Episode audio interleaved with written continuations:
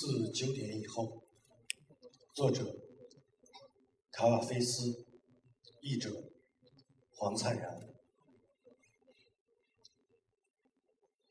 十二点半，自九点我亮了灯，坐在这里以后，时间过得真快。我一直坐着，既不阅读，也不说话，完全独个儿在屋子里。我能跟谁说话？自九点我亮了灯以后，我年轻身体的幽影就紧缠我，提醒我；那些散发浓香的封闭房间，提醒我过去的感官快乐，多么无谓的快乐！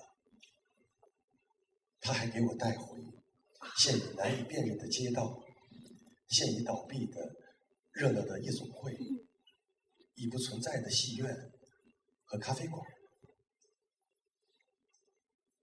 我年轻身体的忧郁，还带回来那些使我悲伤的往事：家庭伤痛、分离，对我自己的人民的感情。